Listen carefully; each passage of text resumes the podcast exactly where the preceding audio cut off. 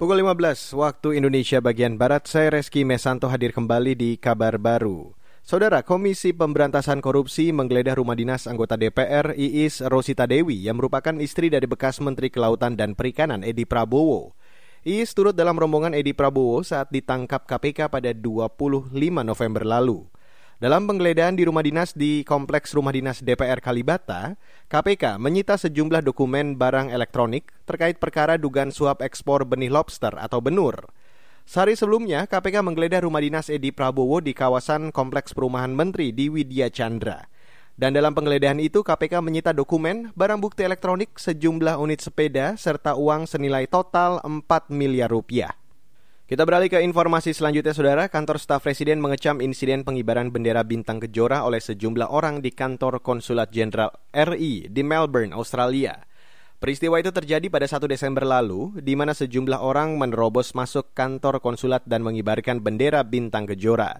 Deputi 5 Kantor Staf Presiden Jaleswari Pramodawardani mengatakan, tindakan pengibaran bendera bintang kejora itu merupakan tindakan melawan hukum internasional. Hal itu dikarenakan pengibaran dilakukan di area konsulat jenderal yang seharusnya dihormati dan memiliki aturan hukum.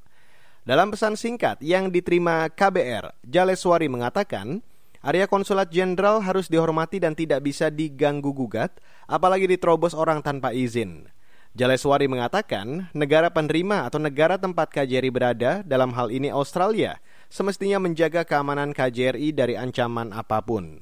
Menurut Dani, Pemerintah telah memanggil wakil duta besar Australia yang ada di Jakarta untuk menyampaikan protes keras atas insiden tersebut. Saudara, Badan Pengawas Pemilu Bawaslu RI memperingatkan Komisi Pemilihan Umum atau KPU agar mempercepat distribusi alat pelindung diri atau APD bagi penyelenggara pilkada di daerah.